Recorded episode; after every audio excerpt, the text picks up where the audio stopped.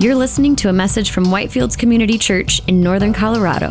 For more information and audio content, visit us at whitefieldschurch.com. Please open with me in your Bibles to 1 Thessalonians. That's Paul's first letter to the Thessalonians in your New Testament.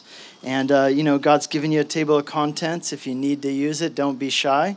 Also, uh, if you use the Bible on your phone, we encourage you to do that. There's a great app called the YouVersion Bible app, and there's, there's others as well. But we encourage you, however, you've got the Bible with you today, please read along. Our text comes from 1 Thessalonians chapter 4 verse 13 on sunday mornings we're studying through the letters of 1st and 2nd thessalonians. So it's kind of like golf. We just pick up uh, where the ball fell last week and so that's what we're doing today starting in verse 13 of chapter 4 but we do not want you to be uninformed brothers about those who are asleep that you may not grieve as others do who have no hope for since we believe that Jesus died and rose again, even so through Jesus, God will bring with him those who have fallen asleep. For this we declare to you by a word from the Lord, that we who are alive, who are left until the coming of the Lord, will not precede those who have fallen asleep. For the Lord himself will descend from heaven with a cry of, a, of command, with the voice of an archangel, and with the sound of the trumpet of God. And the dead in Christ will rise first. Then we who are alive, who are left, will be caught up together with them in the clouds to meet the Lord in the air, and so we will always be with the Lord. Therefore, encourage each other with these words. This is God's word. Let's pray.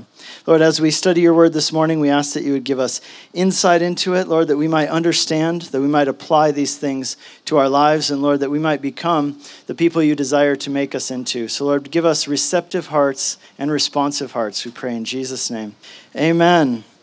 You know, this text comes from a letter that the Apostle Paul wrote to the Christians in the Greek city of Thessalonica. Uh, Thessalonica is an interesting city because it's one of the uh, only, you know, continually habited, inhabited cities from ancient times, from antiquity. It's still a major city in Greece today, but the ancient part of the city is a little bit outside of the city center today, and there have been a lot of archaeological digs. And so, in uh, one of the archaeological digs several years ago, uh, they uncovered the remains of a pagan cemetery in this city that we're reading this letter written to in Thessalonica. And what they found as they uncovered this cemetery, they found several tombstones which were all inscribed with the same inscription in Greek. And the inscription said in Greek, No hope. No hope. That is how people in this city thought when it came to death.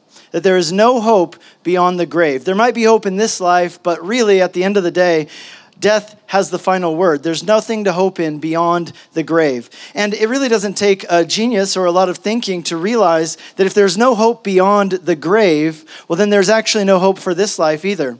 Because really, think about it what is the point after all if we just live meaningless lives, working in order to eke out a, a, meager existence, right? Just trying to put food in our mouths, only just to one day get old, fall apart, and die. If there is no hope beyond death, then there is no meaning in life. And as the Greeks of that time said, they're absolutely right. There is no hope. When they summarized what life all comes down to in the end, when you look back on all of it, that was what they said. It's all summarized in these two words no hope. And it is to this setting that Paul the Apostle writes this letter to the Christians who lived in this city. He says these words. What does he say there in the first verse that we read? I do not want you to be uninformed, brothers, about those who are asleep, so that you may not grieve as those who have what? No hope. See, what Paul is telling them is that as Christians, we now have a completely different way of thinking about life and death and everything in between, right? Everything that's encompassed in that because of what Jesus did, but not only what he did, but what he will do. See, to be a Christian is to be what I like to call an optimisfit right? An optimisfit, that's somebody who doesn't fit in. They stand out from the crowd. Why? Because they have a hope that is different than the world around them. Because of Jesus, we have a hope in life and in death that gives us a completely different outlook on everything. We have completely different expectations about what this life is going to bring. You see, as Christians, we believe that no matter what is happening in our lives currently, the best is yet to come. No matter if it's really good right now or no matter if it's really hard right now, we believe that the best is yet to come. See, the Apostle Paul, the man who wrote this letter, he was himself an optimisfit, somebody who didn't fit in. He stuck out. See, the thing about Paul is that he suffered greatly. He, he lived with chronic pain, for example. Maybe some of you can relate to that. He faced, aside from that, he faced calamity and mistreatment, and yet his life somehow was characterized by joy and by a sense of optimism when it came to thinking about the future. Now, the Thessalonian Christians, they were facing some major hardships and difficulties. They were being persecuted because of their faith. See, when they put their faith in Jesus, their lives did not get easier. Quite the opposite. Their lives got much harder almost immediately. Many of them were attacked, they were persecuted, they were beaten up, they lost their jobs. And on top of that, what we read in this section is that as all these things were happening, kind of the cherry on top was that their friends began to die. People in their congregation, their loved ones, their family members began to die. And in a situation like that, you wonder how do you stay afloat? How do you keep from drowning under that? Uh, those waves of grief, those waves of sorrow and hardship. Many of you, maybe you've experienced that in your own lives. And maybe some of you are going through something like that right now. You know, I was in my garage this weekend and I, I found something. I'm going to so this is a, a, life jacket. It's, it's kind of small on me, so I'm not going to try and put it on. But so I was in my garage and uh, kind of cleaning things up, and I found this life jacket. And I was just thinking about this thing because if you think about it, what is this, right? This is like a couple dollars worth of foam, uh, some clips, some plastic clips. I mean, really cheap, right? And like some thin nylon material. There's really not a lot to this. It's quite a simple thing. It's quite a, you know, very basic device. However, this can be the difference between life and death when it comes to drowning in the open sea. You know, sometimes when we face grief in our lives, it can feel like we've been tossed out of a helicopter into the open sea, right? And we're just getting beat by waves and we're trying to stay afloat and it's just sucking us under. And, you wonder, how can you survive grief and hardship and sorrow and stay on top? Well, it's kind of like what we need is a life preserver for our souls. You see, two people can be thrown into the same ocean, right, into the same open sea, but just having that equipment, right, being equipped with the right thing can be a matter of life and death, can be a matter of surviving and drowning. And in the same way, there are some simple truths and some simple promises which, if you are equipped with them, they will act like a life jacket for your soul and they will enable you, even in the midst of hardship and grief, not to be dragged under and destroyed, but to rise up and have hope. You know, I'm not talking about, by the way, I want to make sure that you understand. I'm not talking about being optimistic just for the sake of being optimistic. I'm not talking about the power of positive thinking. I'm not talking about just kind of telling yourself that everything's going to be okay. See, for many people, what I've experienced when we talk about optimism, it's kind of like cotton candy, right? It's sweet and sugary, but it doesn't have a lot of substance. There's nothing you can really grasp onto, there's no substance to it. I was thinking about a time in my life which was very difficult. My, my daughter, my, my middle child, she she was in a coma. And so I, I reached out to a friend uh, looking for encouragement and hope in this time. And what he told me was, he said, Don't worry about it, everything's going to be fine. Now, I realized that my friend was trying to be helpful, but what he said didn't help me at all. In fact, it frustrated me and it made me upset. You know why? Because he was trying to give me hope, but there was no basis for that hope. There was no substance to that hope. Why should I not worry? Give me something to hold on to. How do you know that everything's going to be fine? What if it's not? Right? I didn't want empty platitudes in that moment. What I wanted was something of substance that I could grab onto, that I could hold onto. What I needed was a life jacket that could hold me up through the rough storms of life. And the truth is that in Jesus, and I'll say this only in Jesus, can we find that kind of hope, the kind of hope that can turn us really into optimisfits. And so here in this section, I've got three points for you. Three big things that Paul tells us that are the secret to being this kind of person, an optimist fit. Here's the first knowledge changes everything. So that's the first. Knowledge changes everything. Secondly, death is only temporary. And thirdly, some restrictions may apply. Some restrictions may apply. We'll talk about that in a second. So let's talk about this first one. Knowledge changes everything. He begins in verse 13 by saying this Brothers, we do not want you to be uninformed or ignorant about those who have fallen asleep, so that you may not grieve as those who have no hope. See, here's the thing what you know changes how you think and how you feel. What you know changes how you think and how you feel. You know, it's really interesting when you consider that one of the most uh, popular viewpoints these days when it comes to spirituality and God and things regarding what happens to a person when they die is called agnosticism. So if you look at statistics, you know, what you find is that there are actually very few true atheists out there, very few actually. Most people, and, and really an increasing number of people, identify as agnostics. And what, what that means is that if you ask them something about God, if you ask them what they believe about the afterlife or about spirituality, the answer is always, I don't know. Maybe, maybe not. I don't know. I just don't. I don't know. What is God like? I don't know. Like, which God is it? You know, I don't know. Is there heaven or hell? I don't know. Maybe. And, and when it comes to different beliefs about you know life, death, heaven and hell, whatever it is, the answer is always Maybe, I don't know. And again, that's a very popular position in our society today because if you're agnostic, you never have to take a firm position on anything. And that, that's attractive to people, right? You can always just say, I don't know. Now, the word agnostic comes from Greek and it literally means in Greek, without knowledge. That's all it means, without knowledge. And here's the thing that's interesting. If you read this verse in Greek, the language it was originally written in, Paul literally says here in verse 13, he says, I do not want you to be agnostic when it comes to this issue. I don't want you to be agnostic when it comes to this issue. Which issue? The issue of what happens to a person when they die. Paul is saying, I don't want you to be agnostic when it comes to this. Why? Well, two things. Number one, being not being unclear, right? Not being clear can lead to unwarranted fear. So, not being clear can lead to unwarranted fear. That was what was happening here in Thessalonica. But on the other hand, I would also say that not being clear can also lead to unwarranted confidence. Have you ever met somebody who had a lot of confidence that they really shouldn't have had, right? Like, I, have met these people, they, they've got all the confidence in the world, but it is unwarranted confidence. They should not have that confidence. In fact, their confidence is dangerous to them because it's going to lead them to do something that they have no business doing. So when uh, my daughter, the same daughter uh, I was mentioning earlier, when she was little, like around two, she had this toy airplane, right? It's kind of like a, had wheels on it and these wings that came out, and she would ride it around our house. And where we lived, like our main living area was up this steep flight of stairs, and then you had to go downstairs to get into the kitchen.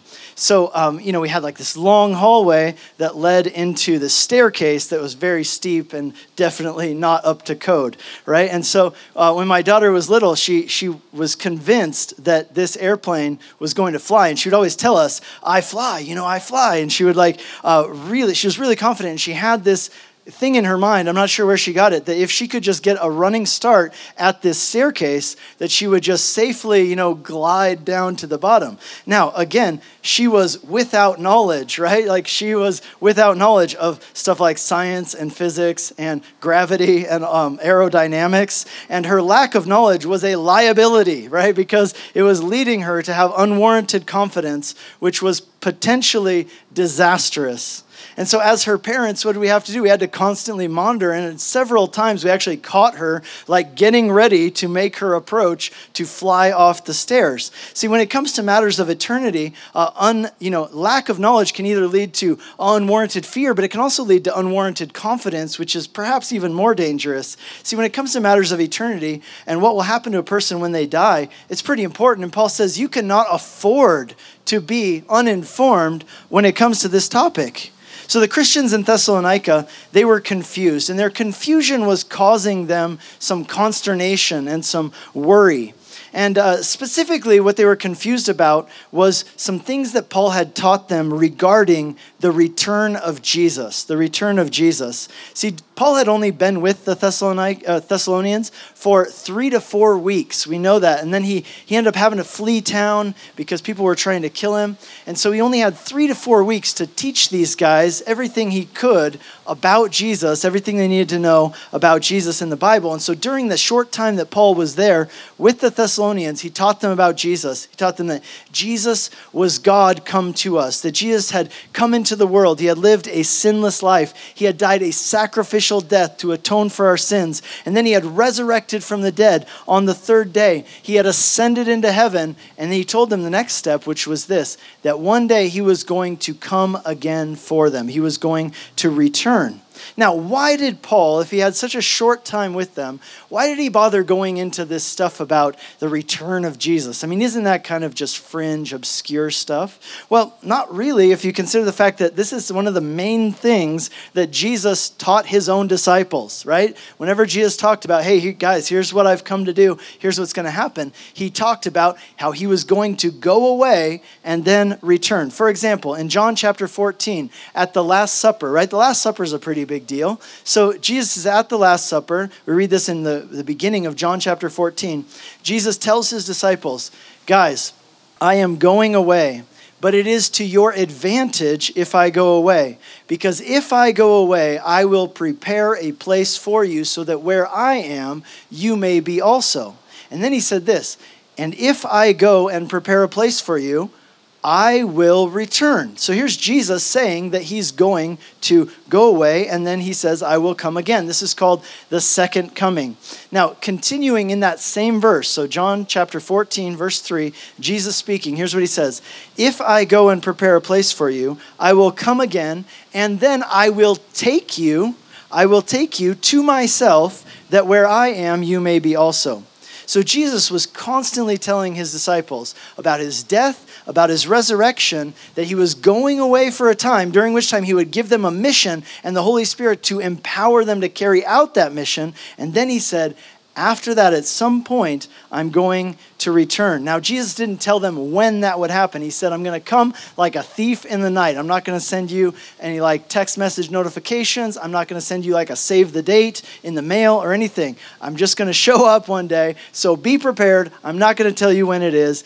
Be prepared. It could happen at any time, and I'm not going to tell you when it is. Now, in the Bible, the second coming of Jesus, this is sometimes called the day of the Lord. This is one of the major themes that runs throughout the entire Bible, right? To give you some perspective, it is mentioned 1,845 times in the Bible. Now, maybe you're like, well, I don't know what that means because the Bible seems like a pretty big book.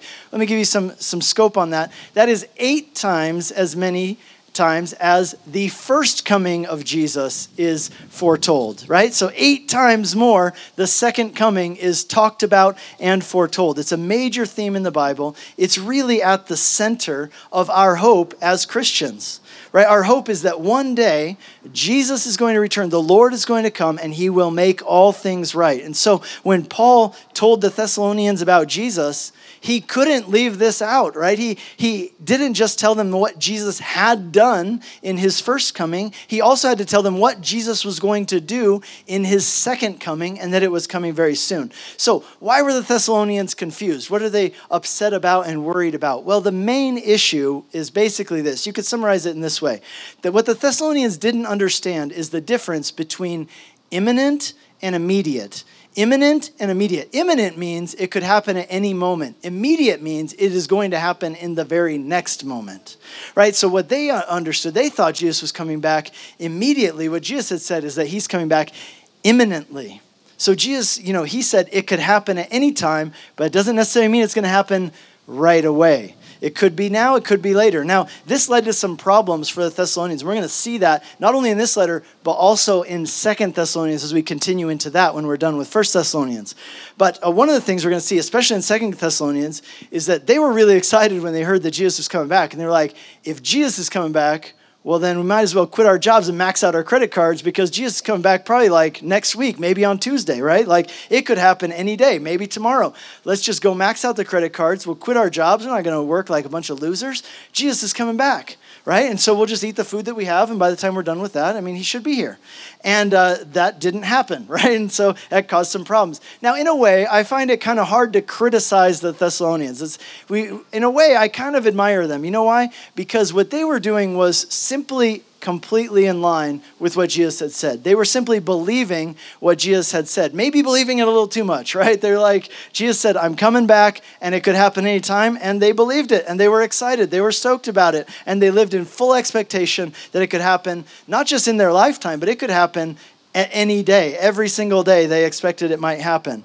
But then, of course, a few days, because it wasn't immediate, it was imminent, right? The difference there a few days went by, and uh, a few weeks then went by.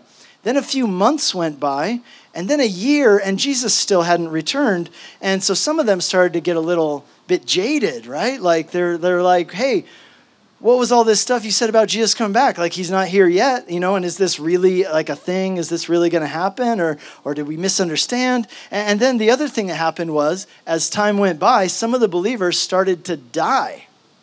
And that really shook them up, right? Like somebody had an accident at work and they die. Somebody else was getting you know advanced in years and they die of old age. Somebody else gets cancer. And one by one you know they start going to these funerals. They start going to the graveyard. And it seems what they're experiencing seems to contradict what paul had told them about god's plan for their lives and the return of jesus right? And so they thought jesus was going to come back any day. But now he hadn't come back. People were dying, and they're getting worried. Like, does this mean that those who died before Jesus returned, are they somehow going to miss out on going to heaven? Are they going to miss out when Jesus does return? And Paul is writing this part of the letter to say, no, guys, let me just clear this up for you. They are not going to miss out on anything. In fact, they're going to be at the front of the line, right? When Jesus returns, they're actually going to be coming back with him. They're going to be the first to experience the resurrection. There's no need to be worried about those believers who have died before Jesus' return.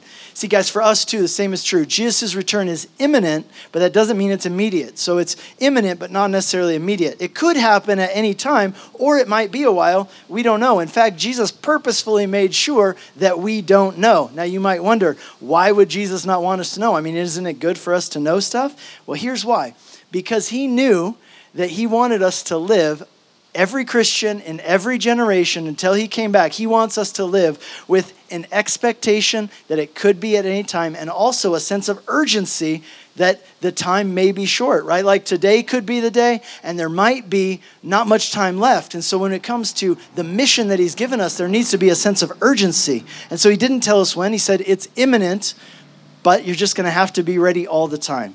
And the fact is this, guys, with every passing day, we are that much closer to the day when he will return. So we're closer than we've ever been. I guess we could put it that way.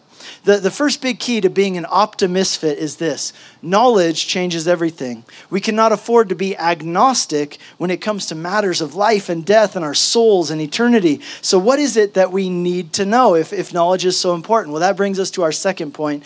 Uh, the second big key to being an optimist fit is this death is only temporary death is only temporary. See, one of the things that makes death so difficult for those of you who've experienced it is that it feels so final, doesn't it? It feels so final when they close the lid on that casket, when they lower that body into the ground, when they cover it with dirt again. It feels so final. It feels like a lid has been closed on all of your hopes and all of your dreams for that person, on any future possibility of ever seeing them again, ever embracing them again. It feels so final that it's gone forever and it's done. The lid is closed, it's been covered up and buried in the ground. In fact, we have a term that we use for someone's grave, their casket. We call it their final resting place. But, guys, that phrase, final resting place, it has a note of finality, which from a, from a Christian perspective is not true. See, that's why Paul says this phrase. He actually says it three times in this one little section, right? We covered like six verses, and he says this three times. He says it in verse 13, verse 14, and verse 15. He used this phrase, those who have fallen asleep. He's actually going to use it again in chapter 5, those who have fallen asleep.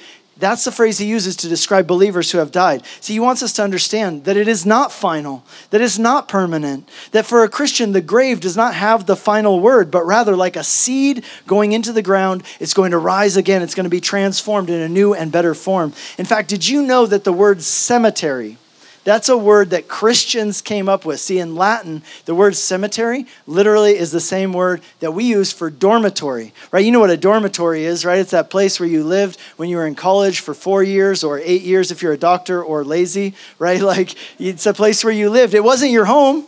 It's not your permanent place. You're just there for a time until you're done, and then you move on to your real home, right? Like, uh, that's what they said. These early Christians, as they were bringing bodies to bury them in the ground of people who had fallen asleep. He said, You know what? This burial place, this is not their final resting place. This is just a place where they sleep for a little while. This is a dormitory. We're going to call it a cemetery. See, uh, they knew that one day Jesus was going to come and those believers would be raised in power. And so Paul says in verse 14, For since we believe that Jesus died and rose again, even so, through Jesus, God will bring with him those who have fallen asleep.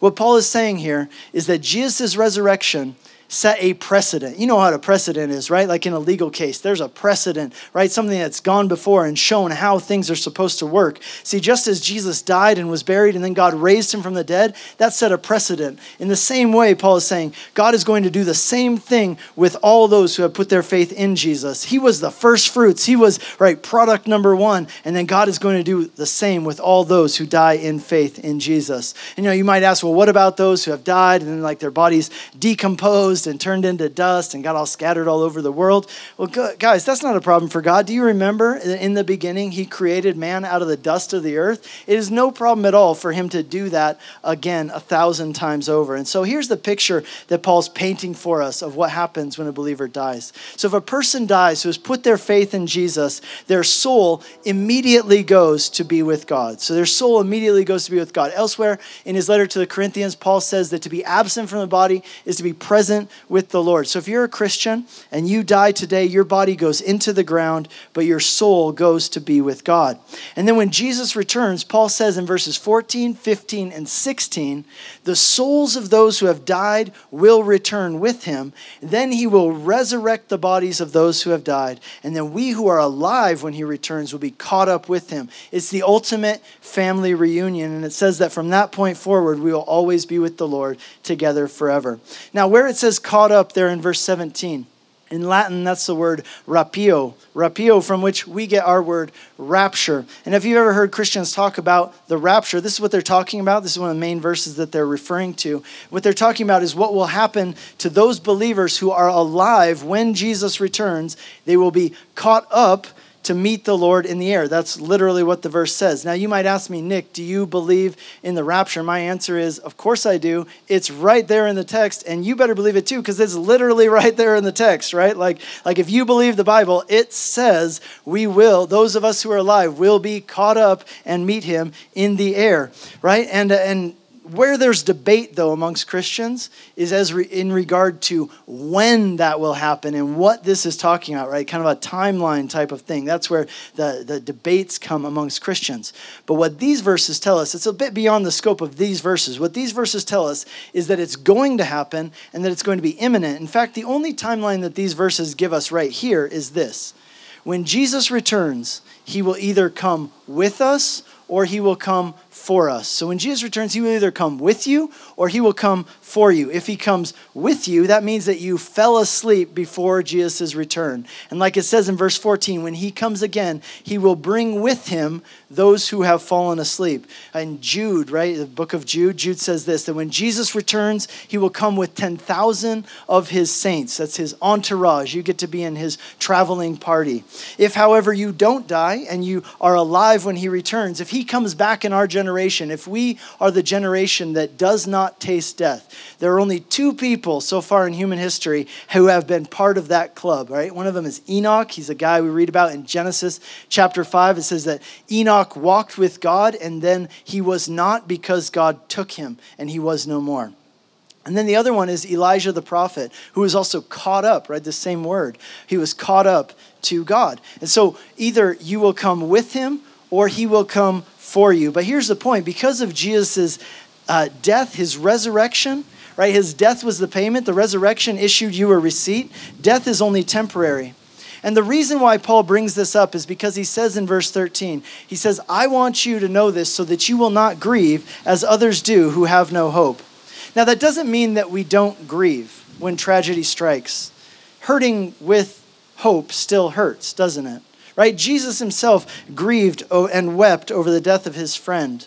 So we still grieve, but as we grieve, we understand who we're grieving for. We're not grieving for that believing brother or sister who has gone to be with the Lord. We're weeping for ourselves because we miss them. We enjoy doing life together with them. But we remember that because of Jesus, Death is only temporary. We will once again see and embrace and be with those who have fallen asleep for a time. We will be reunited one day. And Paul concludes this section in verse 18 by saying this Therefore, encourage each other with these words. See, the key to being an optimist fit is this understanding that death is only temporary, that the grave doesn't get the last word, and that the best is yet to come. And if you know these things, you know what it does? It gives you a bulletproof soul. Because if this is true, and guys, it is then there is nothing and no one that can destroy you. Your future is bright because God always leads us in triumph in Christ Jesus. See, I love what William Barclay said. He said this A person can face anything as long as they have hope.